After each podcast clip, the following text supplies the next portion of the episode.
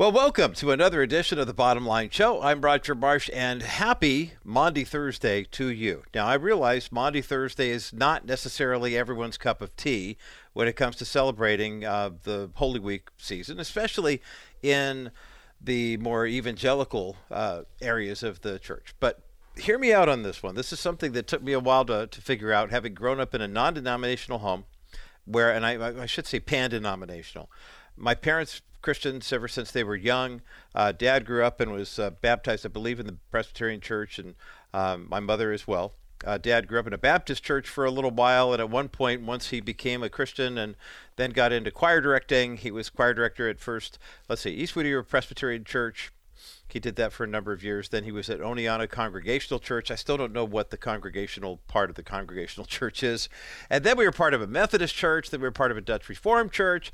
And then uh, my kids uh, grew up in the Lutheran church. Their mom found a uh, a church to worship here in Southern California, Lutheran Church of the Cross. Actually found the preschool there. And then as our relationship ended, the kids and I continued on in that uh, church and uh, it was home for nearly half my life. And now I've since remarried. My wife Lisa and I uh, have made our home in a different part of the Southland, and so we're no longer part of that congregation. But I learned a lot about Holy Week and church calendars and the traditions of the church while I was in the Lutheran Church. And I don't consider myself not to be in Lutheran church. I'm still ordained as a Lutheran pastor. But these days, especially, you know, having done this is our 12th year of the Bottom Line Show, um, I've spent a quarter of my life in broadcasting doing what I would call pan denominational work, which, quite frankly, is we in the body of Christ have to be the body of Christ unified. That's one of the things that we see in Holy Week, especially as Jesus is, has left the upper room. They're not in the, in the Last Supper part anymore. They're on their way to Gethsemane. And he gives a commandment, which is what is celebrated on Maundy Thursday. There are three different mandates, if you will, that come up on Maundy, Thursday. And so I thought today would be an appropriate time for us to kind of take a look back at the um, the Holy Week celebration to where Jesus, you know, brings us up to, and then kind of walk us through Maundy, Thursday. Because when you get right down to it, if you want to split hairs on the specifics of the church day and the church calendar, if you were a Jewish person who were celebrating Passover and getting ready to uh, experience the Passover feast, and of course the culture was celebrating the uh, the Easter feast, um, you know, getting ready for all that, and Jesus comes into the middle of all that, intersects himself into, I guess, injects himself into the narrative, and changes the whole narrative. It's kind of cool, but I think, in all honesty, for those of us in the Western world having a separate Maundy Thursday and Good Friday celebration is very helpful because it helps us understand not only what Jesus went through, what it means to us as Christians, but also helps us get the timing right. Now, remember that our way of tracking time is completely upside down from the way the Jews used to look at it back in Jesus' day. Reality number one when you see how God creates the heavens and the earth, if you take Genesis literally, which I do, then what do we see at the end of the days? We say, and there was evening and there was morning the first day. There was evening, there was morning the second day. The way God calculates time is different than the way mankind does. Mankind, in Western civilization especially, loves this. When the sun comes up, the day begins. Air quotes for our friends at myhopenow.com. And when the sun goes down, the day ends, but it doesn't really end because we have these artificial light fixtures that can keep us up all night, quote unquote. And then we start a new day when the sun comes up. In Jesus' day, the day ended when the sun went down. And so, quite frankly, I know it sounds a little backwards, but when the scripture, when I believe it's Moses and Genesis tells us, and there was evening and there was morning the first day, there was evening, there was morning the second day, etc. What he's saying is the start of the day is when the sun goes down, when the sun sets on the day prior to. In some respects, somebody whose life is ending, we say, uh, you know, the sun finally set for them. My kids, uh, their mom passed away a couple years ago, um, and and each of them chose to honor her with some body art, as it were. Sometimes if you use the T word, some people get upset, and they knew that her favorite place in the world was the beach, I think it's because it was warm and inviting, it sounded good, it smelled good, and when you look out, you see limitless ocean, limitless possibilities, and kind of it shows the eternal nature of God. I mean, now you and I know that the earth is round and the water goes here and it winds up there and it may go in a circular fashion. But when you're sitting on the shore looking at the ocean, the water's going everywhere. And so they, uh, to commemorate their mom, they each got a little uh, tattoo of a wave. Uh, my son just has a wave. His older sister, the middle child, Kaylee, has a wave with a scripture verse. If anyone is in Christ, they're a new creation. The old is gone, the new has come. And then my oldest daughter, Emily, has a wave, and it shows the sun in the background, and the sun is setting. And you know, it's interesting because that literally, when we think of sunset, we think of the end of the day. And that's the way God does too. So the idea that we have Maundy, Thursday, and Good Friday is a little foreign to biblical scholars because they would say, okay, as soon as the sun set on the day prior, then the new day begins. So what we would call the Thursday of the week, and this is how some people justify the three days or on the third day issue. Technically, the Last Supper or the last pa- the Passover would have started as the sun went down on Friday, because then that means once the sun's down, even though we would call it Friday night here in our culture, that means it's Saturday. So that's when you'd have the Passover is on the the minute the Sabbath begins. Jesus' account here makes room for the fact that you're not going to be able to do the trial and all that stuff on the actual Sabbath. So he and the disciples have the final Passover meal the day before. So if you follow that logic. So as the sun is setting on Wednesday, or excuse me, on Thursday, and it's going into Friday, all of this is going to happen in this period of what, 12, 18 hours from the time the sun goes down on what we would call Thursday night until the noon to three time when Christ is on the cross on Friday, knowing that by the time the sun sets on Friday, Jesus has to be off the cross in the tomb because they can't do anything with his body, otherwise, they would violate the Sabbath. So, isn't it thoughtful that Jesus planned everything and God's will is, is, is fulfilled so that God's people aren't violating the covenant they have with God to keep the Passover, to remember the Sabbath and keep it holy? But Jesus is inserting himself in here, telling the disciples, look, the good news is there's going to be a new covenant. So this is what we would call the Last Supper, meaning it's the last Passover they're going to have. And we call it Maundy Thursday to delineate that.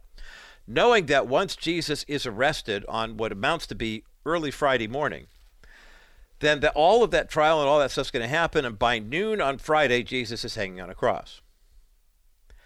I just I, I love and marvel at the fact that God, fully God and fully man, can act in a way that would not defy God, would not cause God to I mean, well, God can't sin, so that's not going to happen. But he would do something like this, doing it in such a way that the earthly part, the man part, is upholding and honoring the godly part. So the timing of everything is everything. Jesus rides into Jerusalem on what we call Palm Sunday, and he does so in a very regal fashion, right? He enter, he tells the disciples, "Go get the colt, go get the foal, the colt of a donkey, and I'm going to ride in on that." Why would he do that? Well, we've talked about that earlier this week. The reason Jesus did that on what we call Palm Sunday is because he's establishing his royalties, establishing his deity, if you will. He's basically not holding back anymore. He's letting the Jewish leaders know I'm the guy. And this is what's happening. And this is the reason why it's happening. So there we go. I mean, the, the Pharisees have to deal with it. The people are waving palm branches. They're singing Hosanna, Hosanna. They're basically giving him simultaneously the royal processional that he deserves, but also it's kind of a dirge, if you will. In, in the same way, it's kind of a funeral procession as well, because what's going to happen later in the week is there's not going to be any more Jesus. So, good point to note right off the bat is that as we are looking at Maundy Thursday, if we look back to Palm Sunday, Jesus again fulfilling the earthly responsibility of a royal king, but the heavenly responsibility of a triumphal ruler. Let's take a quick break, and when we come back, uh, part two of our look at Maundy Thursday, we're going to get into Holy Monday and Holy Tuesday and find out why those days were so cru- crucial in the Lord's ministry, even though we in the evangelical church often don't commemorate them. Let's take a look at that coming up next as the bottom line continues. You can protect against market volatility without investing all your money into bonds. Wilson Financial has simply better alternatives. The last 12 months there has been almost 1.7 trillion invested in investment grade bonds. This move to safety locks up money for a long time of guaranteed low returns. Why? Market volatility. Well, my comment is why go with low earnings for a long time when you can get great earnings with a solid real estate backed investment paying you 6% over the next three years? After three years, you can invest in another option, or you can do what most of our investors do and reinvest in another one of our new exclusive 6% accounts. This strategy gives you the best of both options without settling for many years of low returns. Our 3D Money 6% account pays you great interest while you're not subjecting yourself to market volatility. Call 800 696 9970. 800 696 9970 or visit kbrightradio.com slash wilson financial and ask about dennis wilson's exclusive real estate backed 6% investment account wilson financial services for simply better alternatives. Welcome back to the bottom line show. I'm roger marsh. We are walking through holy week here on this maundy thursday and the name maundy thursday comes from the latin word mandatum. Uh, that's where we get the english word mandate. Uh, my Pastor Bill Bartlett, when I was coming up in the Lutheran tradition, actually said, I'll do this on the camera for the My Hope Now people. You can see where my goatee ends. But, you know, your jawbone right here is called the mandible. And the mandible, think of what your face would look like if you didn't have a jawbone, right? Well, the mandatum, the mandate, is where we get a mandate from Jesus Christ, a new mandate. Now, there are three components to this new mandate. Oftentimes in the modern church, we only look at one of them. So as we get closer to what these mandatums really are, we began to see that the events of Maundy Thursday, which is what we're commemorating today, and hopefully your church is having a worship service tonight uh, to celebrate the Last Supper, the First Communion, the washing of the feet, everything that happened that evening before Jesus was arrested. And then I realized you may be having a Good Friday service Friday, that makes sense, where you commemorate the uh, the death of Jesus and take some time through the weekend to reflect on what would happen on the third day, the resurrection of Jesus Christ, uh, conquering sin and death and hell. Um, if your church service only has one service for Good Friday, I would really recommend, I mean, it's too late to change now, obviously, but consider having it in the middle of the day instead of the end of the day. Because oftentimes we find churches that are saying, okay, we're going to pack everything into Good Friday. We're going to give you the Last Supper. We're going to give you the Garden of Gethsemane. We're going to give you the New Commandment. We're going to give you the trial. We're going to give you the crucifixion. All of that jammed into one service. It goes on forever. And it happens at a time when, quite frankly, what the church was doing at 7 p.m. on Good Friday was hiding. They weren't celebrating anything, they weren't worshiping anything. They were in hiding. Jesus came in to Jerusalem on a donkey on uh, what we call Palm Sunday, has his triumphal entry. On Monday, that, that's a day that is not often referred to much in the church, but it's Holy Monday. That's a day, according to Matthew 21 and other passages of Scripture, where Jesus goes to the temple. Remember, all the Jews had come into Jerusalem to celebrate uh, the, the Passover. They're there to give their tithes and their offerings and pay their temple taxes. And when Jesus got to the temple, which is what a good Jewish person would do, what does he find? In the courtyard of the temple, not the temple itself, but the actual courtyard of the temple, you see Jesus encountering money changers. These are, I always thought, why would they do that? I mean, it literally was not until I got into seminary 10 years ago where someone actually sat down and explained why this is such an egregious offense. The Jewish people had their literally their own temple currency. It was separate from Rome. Oftentimes we think of Jesus is the you know Christian savior, and there are Jews they just don't get that he's the Messiah, and Rome was the enemy. But quite frankly, Jesus had two enemies. Rome was no friend of Jesus, but neither was the Jewish magistrate, as it were. And so he walks into the temple courtyard. They haven't even gotten into the synagogue yet. And he sees money changers there. So if you're going to pay your temple tax, your temple tithe, and you bring currency that's not temple currency, you have to exchange it. Just like if you go on a trip and you've got dollars and you need uh, euros or you need Australian dollars, or whatever you need to get, you go to a currency exchange and they tell you what your dollar's worth in those currencies. Hopefully, it's worth a bit more than those so you have a little more buying power. But imagine that at church. Can you imagine going to church tonight to a Maundy Thursday service or on Easter Sunday, and someone says, "I want to put some money in the plate," and one of the ushers pulls you aside and says, "Excuse me, sir, um, that those are U.S. dollars you want to put in the plate." But in all honesty, uh, you need to use church coins, or you need Baptist bucks, or you need Lutheran lira, whatever you want to call it, Catholic cash.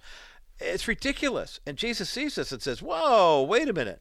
And then the poorest of the poor people, remember Jesus said, Are two sparrows not worth one penny, and yet your father makes sure they're fed and clothed, etc., etc.? Roger paraphrased there. That was a direct reference to if you were in the lower end of the economic food chain, if you will, and it was time to come make your offering at the temple, you didn't bring a tenth of your the first fruits of your crop or whatever you had. You basically bought a couple of doves or pigeons on the way, paid your penny or your denarii, whatever it was, and then you came in and made your sacrifice. And everybody was cool with that. Except at this temple where Jesus goes in and he sees that there are inspectors at the door. And the inspectors say, uh, now hold on a second here. Get my long flowing beard for the My Hope Now people. Long flowing. Hey, you're, I'm sorry, but the, the, these two uh, the, these two birds are unclean. So if you want an approved sacrifice, air quotes, you have to go inside the courtyard here and purchase them from our vendors. Now remember, at denarii, denarius, whatever, it's a day's wages. It make, take figure minimum wage for eight hours a day. It was enough to just get you. I mean, literally, you see in Scripture where Jesus says, if a worker needs his wage, don't withhold it. That was a direct reference to the fact that some people were so poor, dad would go work all day and they paid him at the end of the day. He'd spend it on the way home and buy a couple of things for dinner or whatever it was, and then go home and they'd have some money to live on.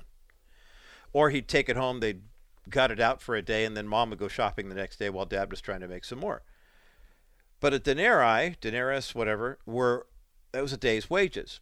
And typically, three times a year, you'd go to the temple for the feast or whatever. You could give up three days' wages. But what if you went inside the courtyard and they're charging you 50 denarii, or 60, or 75 in some cases? That's two thirds of your annual income if you do that three times. And who's got that money on them? These people are living hand to mouth. So Jesus, understandably, says, wait a minute, righteous indignation, knocks the tables over and says, My house is a house of prayer. You've turned it into a den of iniquity, or maybe more accurately, a den of thieves. Needless to say, ruffled a few feathers that day.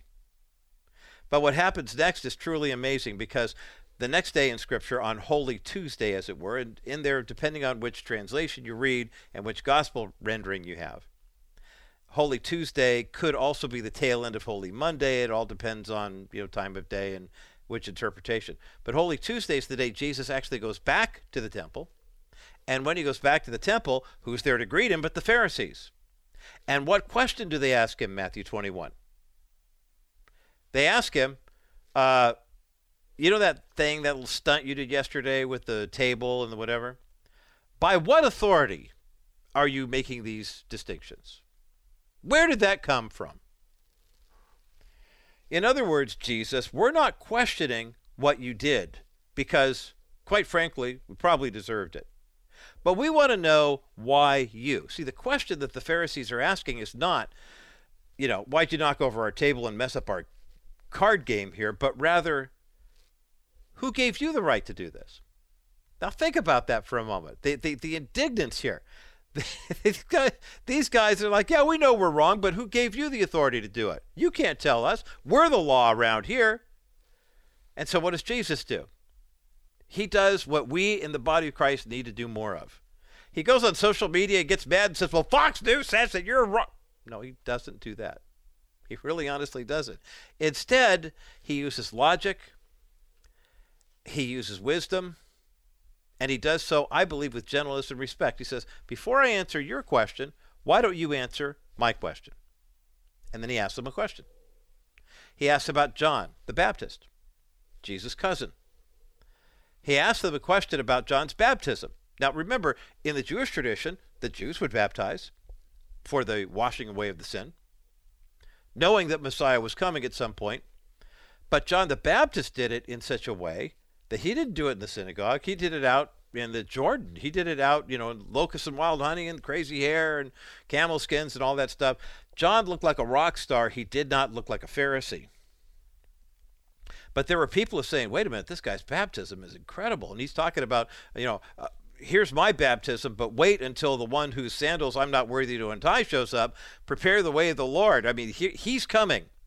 I'm baptizing you, telling you that my baptism is here until he gets here, and then his baptism is eternal.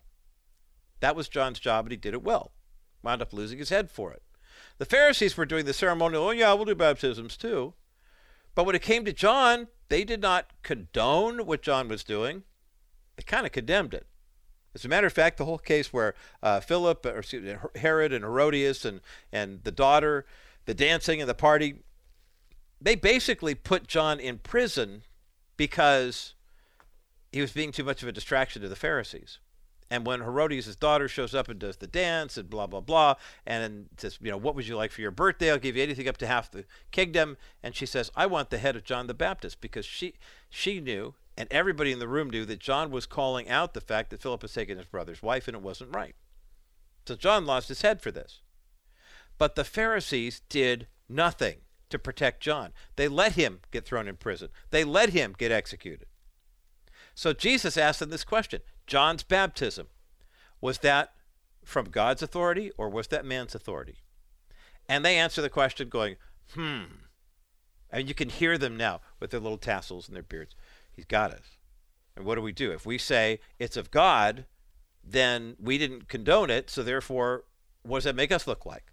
But if we say it was a man, then it makes it look like we're playing to the crowd instead of to God. And so they respond, We're not going to answer. We don't know.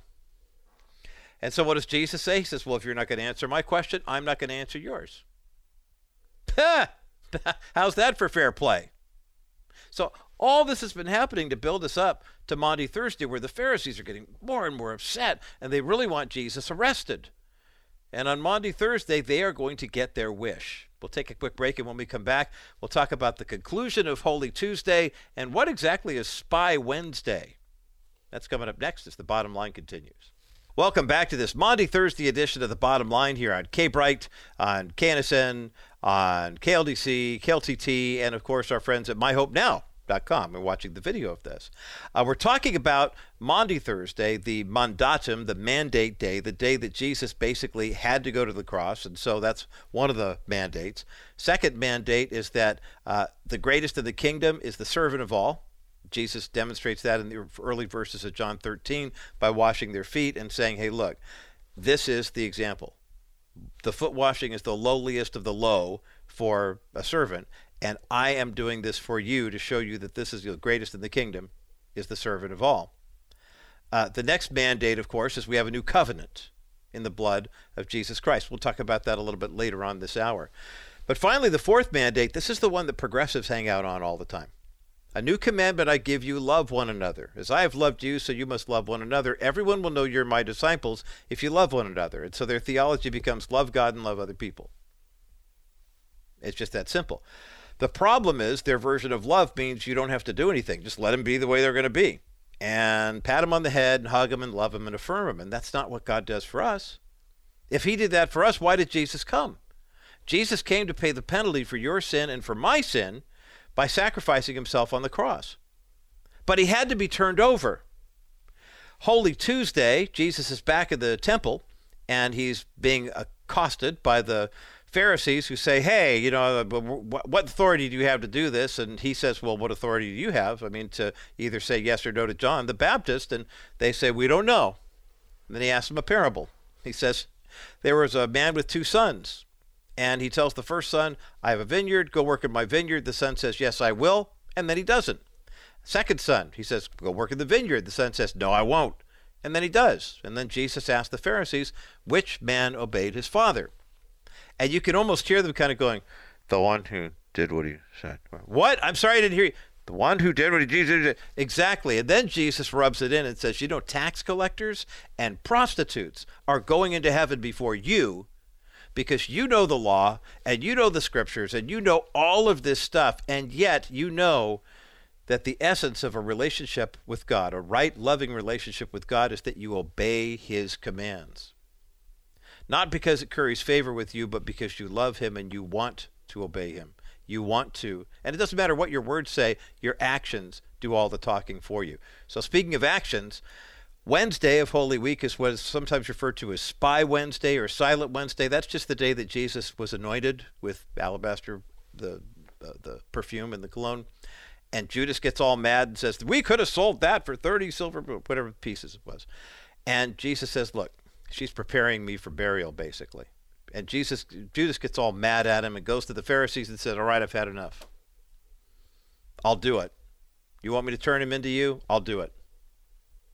And since I'm from inside, you know, we can make it look like it's a good deal. They offer to pay him 30 pieces of silver. He says, Tomorrow we're doing the Passover. I'll let you know. I mean, that's reading between the lines there. So here's the mandate Jesus has to go to the cross. If he doesn't go to the cross, take on the sin of the world and pay the penalty for all of our sin, mankind is doomed. He has a mandate. His followers have a mandate. The greatest of the kingdom will be the servant of all. We have a mandate to love one another as he has loved us. All these mandates on Maundy Thursday. So, where does it lead? It leads to a wonderful, glorious event that's also one of the most painful to endure in all of mankind. More on Maundy Thursday in just a moment as the bottom line continues. Life insurance will never replace the person you love, but that money can help you get through life when it feels impossible. When your life insurance claim is denied while you're already dealing with so much, you need someone on your side. Stephanie Cover of Cover Law used to work for the insurance companies. She challenges and understands the way insurance companies think. Hire Stephanie to file a life insurance appeal while everything is still fresh in your mind. Don't let the insurance company get away with greedy behavior while you're in mourning. Stephanie Cover will do everything in her power to get you the financial protection which was promised to you as a beneficiary of the policy. The money from the life insurance proceeds can supplement your income so you can support yourself throughout the process of bereavement. Save Stephanie's number or call her now at 877 214 4935. That's 877 214 4935. Or you can fill out a contact form at kbrightradio.com slash coverlaw. Stephanie Cover. She knows the other side. Well, welcome to another edition of the Bottom Line Show. I'm Roger Marsh. I give the formal greeting again here at the bottom of the hour because this is the half hour on the program where the entire Bottom Line Show family is together live. And I'm so grateful that you're here with us. Of course, today being Maundy, Thursday, it's the day before Good Friday. We're wrapping up Holy Week. And uh, don't forget the uh, those who hear this on the uh, network are going to hear the National Crawford Roundtable podcast coming your way at the end of this half hour. Uh, we've been looking at the Holy Week activities and uh, what's happened in the culture that Jesus has inhabited, of course, is on Palm Sunday. He rides in on the triumphal entry on the donkey, Hosanna, Hosanna, the palm branches, etc. And basically, he's riding in as a conquering king, but also it's a uh, kind of a funeral dirge, if you will, for him because he's going to eventually lose his life on the cross. Now, he's not. Now he's not going to lose his life necessarily he is going to give it up, and that's a huge distinction that we'll make on tomorrow's program. But for now, know that on Palm Sunday, triumphal entry, Holy Monday, Jesus goes and cleanses the temple because there were some serious injustices being committed against God's people. I mean, the overcharging of the transition in currency from outside currency to temple currency, the gross overcharging of uh, the disallowing of the smaller sacrifices, and you'd have to buy them from the church and that's where he gets mad. Where he, I mean, that righteous indignation. We saw this last week with the shooting death in Tennessee, and there are so many people are so angry and, and they want justice. Of course they do, because these innocent lives were taken. But it's interesting how in this case, that cry for justice can only be answered by one who is purely righteous and true the world's justice isn't going to be any better than the crime that was committed. You know, but there's a big difference. People talk about the things that they hate, and what they don't realize is that the real battle is between good and evil, not I hate you because you hate me and you hate the things that I love, and you know that that type of thing. So here's Jesus being pure justice and pure righteousness by saying, I'm overturning the tables. Get these money changers out of here. Stop overcharging people for their uh, their temple uh, sacrifices. My house is a house of prayer. You've made it a den of thieves. Then on also Holy Day, Holy Tuesday, Jesus comes back to the temple because it's still Passover week and they're sacrificing and celebrating. And the same Pharisees see him and they confront him and they ask him, "Hey, you know that stunt you did yesterday with the tables? On what authority did you do that?" Notice they didn't say, How dare you come in here and overturn the tables? They weren't, I mean, talk about turning the tables on someone. But they were they were more concerned with the authority. than whether or not he actually did it. They knew deep down, yeah, we were wrong. We shouldn't have been doing it this way. Kind of sounds like Martin Luther and the Reformation, doesn't it? I mean, the Catholic Church had gotten to the point where the corruption was everywhere. There's money being spent on buying indulgences and things of that nature. And he calls them out. And what do they say? You don't have the authority to say that. They didn't say, You're right. We shouldn't be doing this. They said, You don't have the authority, so you need to be quiet. We're excommunicating you. The Pharisees kind of do this with Jesus. They're like, Hey, hmm. and Jesus says, Well, what do you mean by what authority do I do this? I've already told you I'm the Son of God, but let me ask you a question before I answer the, your question by what authority are you saying that John the Baptist is either good or bad? What you know, where did John's baptism come from? Notice he focuses on John, but it's all pinpointed toward them. And when they won't answer, because they know that if they say it's from God and they didn't approve it and didn't appreciate it, then they're being blasphemous. And if they say it's from mankind instead of from God, then he's just some crazed radical and they didn't do anything to stop him. So when they say we don't know, he says, then I'm not going to answer your question. That was fair. But then he forces them to admit that they were wrong by asking them, he does a couple of parables the parable of the two sons and the parable of the tenants and the uh, vineyard owner. And in the parable of the two sons, especially, he asked them, you know, the parable uh, says the vineyard owner had two sons. He asked them both to go in the field. One said, I will, and then didn't. One said, I won't, and then did. Which one honored his son?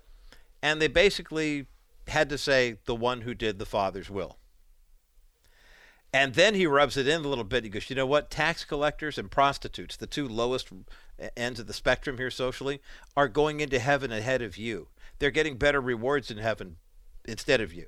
And you know the reason why? Because they see this and even they acknowledge that. And here you guys are, Israel's teachers, and even you can't acknowledge it? So then the next day, they're frustrated. Of course, they're looking for a way to arrest him. Remember, there's Jewish court and there's Roman court, and the Jews would love to put him to death, but they don't have a law to do so. So they want to try to arrest him, take him in, and then say, wow, our hands are tied. Let's hand him over to Rome so Rome can do him in. But they need someone who will agree to actually take him. And so on Silent Wednesday or uh, Spy Wednesday, as it's called in some parts of the world, that's the day that Judas is so indignant. He's so horrified at the fact that this woman would come and break an alabaster jar and let the perfume be uh, drenched all over Jesus from head to foot. Why didn't we use that? If you're going to do something with that, why didn't you just sell it and take the money and donate it to the poor? Not that Judas would ever have done that either, but that was the right thing to say, he thought. And Jesus says, Look, she's preparing my body for burial. She's doing a good thing. People are going to remember her for what she's doing.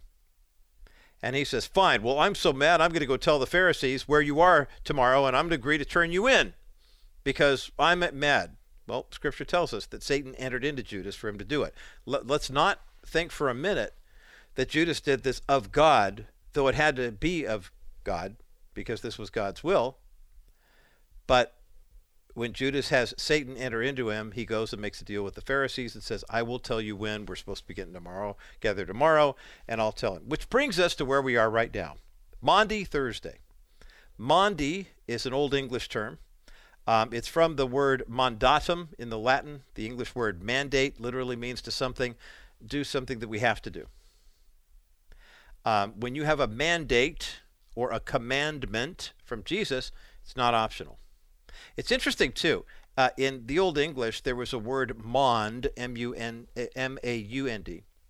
and it can be used a couple of different ways. If it is used as a, uh, uh, a verb, if you will, it means to beg for alms. In fact, um, the maund, or uh, people who were maunders or were maundening, I guess, uh, they were. That's the basket that the beggars would hold out, would hand out and uh, they'd hold it out and you know please you know alms for the poor that type of thing um, it's interesting because they would do that but at the same time uh, the english royalty in medieval times used to put together what were called maundy purses and what they did was if they were going to mass this is that catholic church thing again they were going to mass the day before good friday traditionally they would hand out these purses to the poor basically to make sure that when they went back to mass on Friday, they would the poor would be home and they wouldn't be out begging. So, either way, when you think of us as the poor ones begging for salvation, the bread of life, God gives us way better than a Maundy purse. That's for sure. But nonetheless, we find ourselves with these mandates. There are four of them, at least, if not five. The first mandate, of course, is that we have a new commandment to love one another. The second one is the mandate, if you will, that the old covenant is about to be eliminated. The third mandate is that we would serve each other as servants. The fourth one is that Jesus had to go to the cross. So we think about this. There are some symbols in Luke chapter 22 that oftentimes we make more of than we should, and other times we don't. Think about when Jesus is giving what we call the words of institution. Paul writes about it in 1 Corinthians 15, I believe. In the night in which he was betrayed, our Lord Jesus took bread, and he broke it, and he gave it to his disciples, and he said, Take and eat, or eat this all of you, depending on the translation. This is my body given for you. Some people will say broken for you, but literally given for you. I like given better because it talks about the free gift of salvation. Sure, his body was beaten up, but there was not a bone broken. His body technically wasn't broken, it was beaten, but it was given for us. And then he says, Do this, eat this bread in remembrance of me. Well, he's still here. That's got to be confusing. And then after supper, he took the cup and gave thanks and gave it for all to drink. Cup that had wine in it, and he said, This cup is the new covenant in my blood shed for you and for all people for the forgiveness of sin. Do this in remembrance of me. Every time you eat of this bread and drink of this cup, you are proclaiming my death until I come back once again. So, why is that so significant? What's up with foot washing? And how do we get the mandate to love one another so horribly wrong in modern culture? Let's answer all those questions on the other side of this break as the bottom line continues. Welcome back to this Maundy Thursday edition of the Bottom Line Show. I'm Roger Marsh. And so glad you've tuned in today. I know Maundy Thursday is kind of a weird holiday. Uh, not a lot of churches celebrate it. It's kind of like Ash Wednesday. Ash Wednesday is signaling the start of the 40-day period, period known as Lent, and it's a reference to the 40 days Jesus spent in the wilderness uh, with no food and no drink before he was tempted by the devil and it's a time of reflection for us. It's a time for us to uh, uh, focus on our faith, and you know, by giving up certain things that we might use as crutches, like social media or certain types of food. But Maundy Thursday is interesting because it literally represents the split in the days, uh, or I should say, in the day that Jesus was taken into custody and crucified. In the Jewish day, the minute the sun went down the day before Passover, Jesus and the disciples celebrate the Passover meal. Judas runs off to do what he's going to do. They sing a hymn, and then they start making their way to the Garden of Gethsemane. In our culture, and then by the time they have a trial, goes on all night long. Jesus is on the cross from noon until three, and then he's dead. And then basically they take him off the cross, they put him in the tomb. The stone is rolled in front of the tomb, and then it's literally the Sabbath and the Passover is beginning.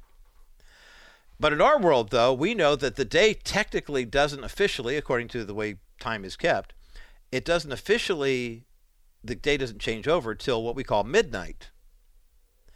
And midnight is right in the middle of the dark period.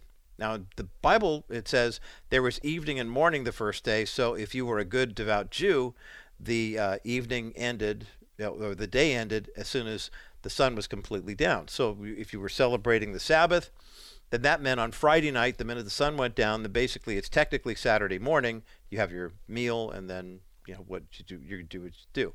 Jesus did this on the day before, knowing that they would not be able to keep the Passover if they did it any other way. I also did it this way too, and part of the reason why I like the Maundy Thursday services, as I mentioned, is the fact that the thing with Maundy Thursday is it is a time for us to kind of delineate the difference between here's Jesus and the Passover and the new covenant in his blood. And then the next day is when we commemorate the day that Jesus went to the cross. Can I add a little extra drama into this? First of all, we have the washing of the feet, which I mentioned earlier. Only John's gospel captures this in John 13. And remember that they're in the upper room. Typically, if they were in a home that was hosted them, uh, a servant would come and wash their feet And typically, because roads were so smelly and stinky and disgusting, it would be the servant who had the shortest amount of superiority or seniority there. But when Jesus removes his outer garment, still has an undergarment on, grabs a towel, puts water in a basin, and starts washing the disciples' feet, he explains to them this is how you prove that you're the greatest in the kingdom. You are willing to be the servant of all. That's part of the mandate. Later on in John 13, on their way to the Garden of Gethsemane, he says little children, uses the word teknia, which literally means teeny tiny, young, impressionable. These are all grown men.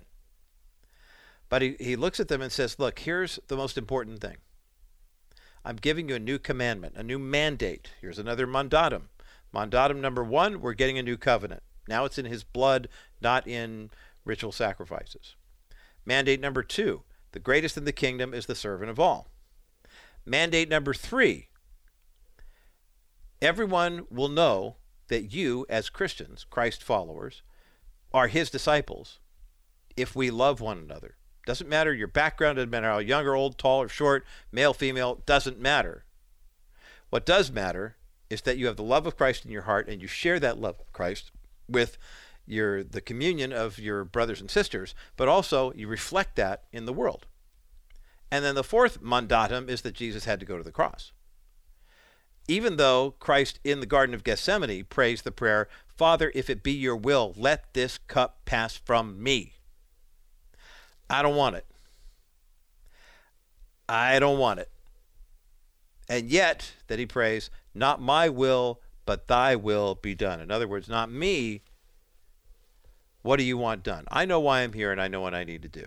Now, this is really kind of, I'll throw something interesting in here too, because there are people who are going to say, okay, Maundy Thursday, we get it. Jesus goes to Gethsemane, prays to the disciples, Judas sells him out. They go to, to the garden. Uh, Peter cuts the ear off of Malchus. Jesus heals him. They take him. The disciples scatter. Jesus tells Peter at dinner the night before, You're going to betray me three times. Peter says, I'm not going to do that. And then while the trial's going on, Peter betrays Jesus three times. We get all that. But meanwhile, remember the culture outside the Jewish culture is celebrating Passover. The pagan culture outside of that is getting ready to celebrate the start of Easter of spring with the Easter celebration.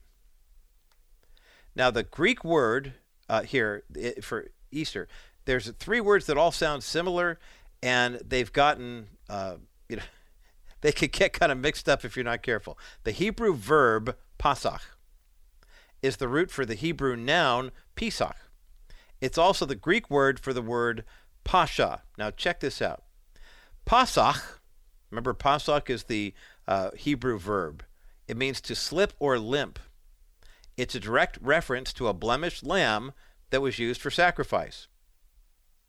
It also reflects the human conditioning, the condition rather of waffling between two different positions.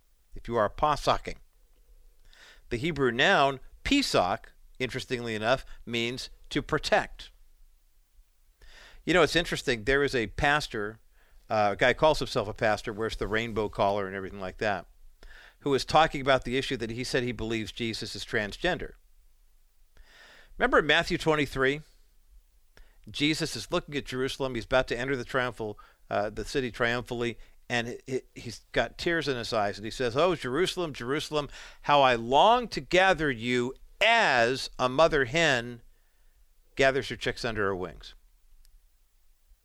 This guy was trying to make the case. He said, Hey, you know what? Jesus said, you know, in Matthew, uh, Oh, Jerusalem, I want to be a mother hen. I am a mother hen. Like, no, no, no. As a mother hen. So we have Pasach, which is to slip or limp. We have Pesach, which literally means to protect. And so it's interesting because Pasach is where they get the word Passover oftentimes we think of Passover as, well, yeah, the angel of death passed over the homes where the blood of the lamb was on the doorpost.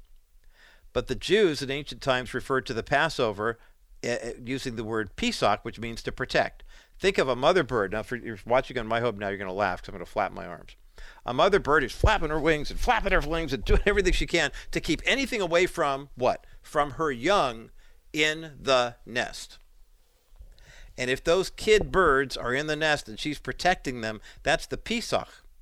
So the Pesach of God protects over the pasach of our sinfulness.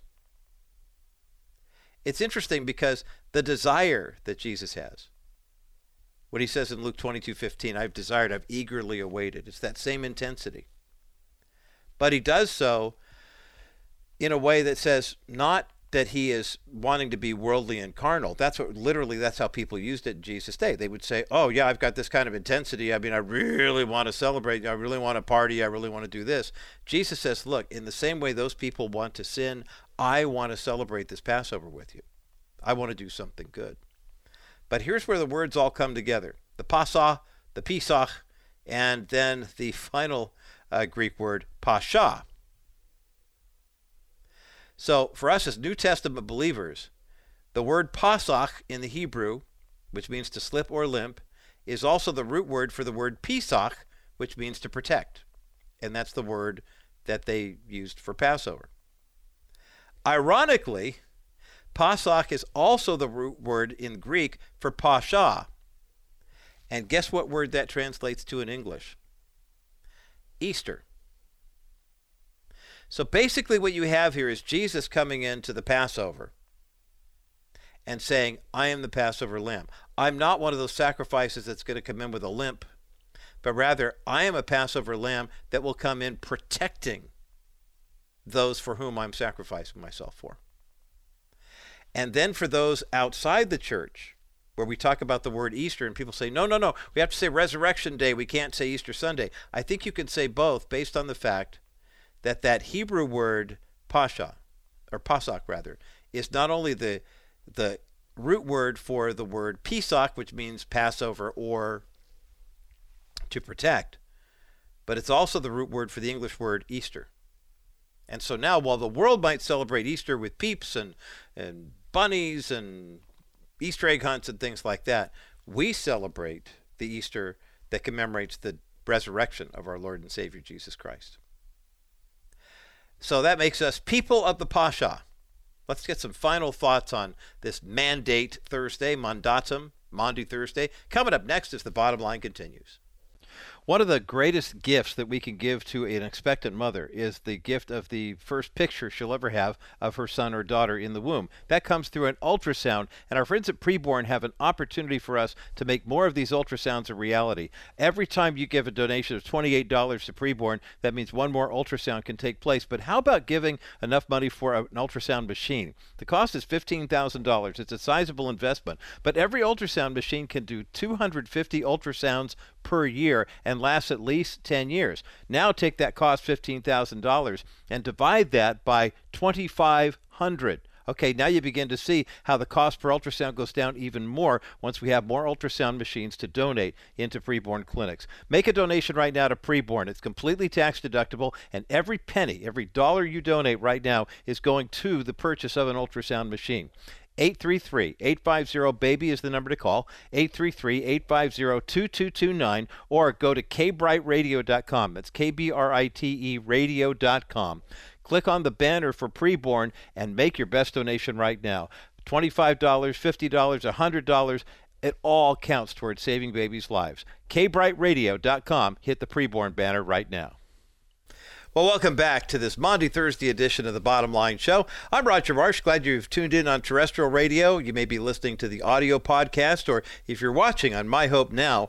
Yeah, we took up a lot of file space on this one, but uh, I felt it was worth it to uh, kind of walk us through Holy Week. Uh, for the video side of the equation, realizing that tomorrow being Good Friday, we have a great program lined up for you to talk about Good Friday and the seven last words of Jesus. But to get us to Holy Week from uh, the triumphal entry on Palm Sunday to Holy Monday, Jesus overturning the tables in the temple courtyard, saying, My house is a house of prayer. You've turned it into a den of thieves. On Holy Tuesday, Jesus back at the temple, being accosted by the Pharisees who want to know by whose authority you're doing all this stuff. And Jesus basically tells them two parables the one about the parable of the tenants, who are basically renting a vineyard from a landowner, and every time he sends one of his representatives to come collect, they wind up, you know, beating him up and sending him somewhere else. So he finally sends his son, and they kill the son and figure we're going to take over the whole vineyard. A direct reference to the fact that God sent his son into the world while the world was yet full of sin, and uh, saw him as a way to basically say, look, there is repentance available for those who are willing to have that debt forgiven. But the only way to do it in the worldly sense with the vineyards was you got to pay the, the price. We know that we can never pay the price for our sin apart from the blood of Jesus Christ. And so that was one of the uh, uh, illustrations that Jesus used in parabolic form with the, uh, the Pharisees. And then on Holy Tuesday, he also tells the story of getting them to admit that they were wrong in the way they handled John the Baptist, that he has supernatural power, Jesus does, and that he truly is the Son of God. By what we call spy or silent Wednesday, Judas has gone to make arrangements with the Pharisees to turn Jesus in. So on Maundy, Thursday, you have the disciples literally having the Passover meal a day early from the rest of the culture because of what was to come. And Jesus says, I've eagerly desired to have this meal with you. And then what does he do? He basically says, Here's this bread is my body after they've eaten the meal. This cup is with wine in it is my blood. My body will be given for you, my blood will be shed for you. And the new covenant now is not in your Torah obedience that you remember from the Old Testament. The new covenant is in the blood of Jesus. God's still operating in blood covenants. That's just the way he does business. Going back to Adam and Eve with the first sin and the animals that were killed to create the skins that created clothing for the atonement so Adam and Eve wouldn't think about how naked they were, which they wouldn't have to worry about if they had not eaten the free the the fruit rather the fruit of the tree of the knowledge of good and evil. So on Maundy Thursday, we celebrate these four mandatums. The first mandate is that Jesus says, uh, basically, here's the deal the new mandate for anyone who wants eternal life is the blood of Jesus Christ. Believe it was shed to pay the penalty for your sin and receive him as Lord and Savior. Second mandate anyone who wants to be great in the kingdom has got to be a servant of all. Jesus demonstrated that in John 13 with the washing of feet. Third mandate a new commandment I give you, Jesus says in John 13, 34 and 35. Love one another. Everyone will know that you are my disciples, Jesus says, if you love each other the way I have loved you. God so loved the world that he gave his only begotten Son, first and foremost, so that we would not perish but have everlasting life, not to condemn the world, but that the world might be saved through him. And then, of course, the fourth mandate is Jesus praying in the Garden of Gethsemane, saying, Father, if it be your will, let this cup pass from me. The cup meaning going to the cross. But then he prays, Not my will, but thy will be done. And it was. Jesus Christ went to the cross, took on the sin of the world, and his death, burial, and resurrection proves that the grave can't conquer him. He took our sin and shame with him to the grave. All we have to do is repent, turn away from our sin and toward, fix our eyes on the cross of Christ. Can you do that? Have you done that? In your own strength, you can't. But by the supernatural grace of God, you can. And when God taps your heart and says, It's time. This is the pathway. I want relationship with you, but the only way is through my son Jesus and his death. How are you going to respond? That's the question for all of mankind, and that's the bottom line.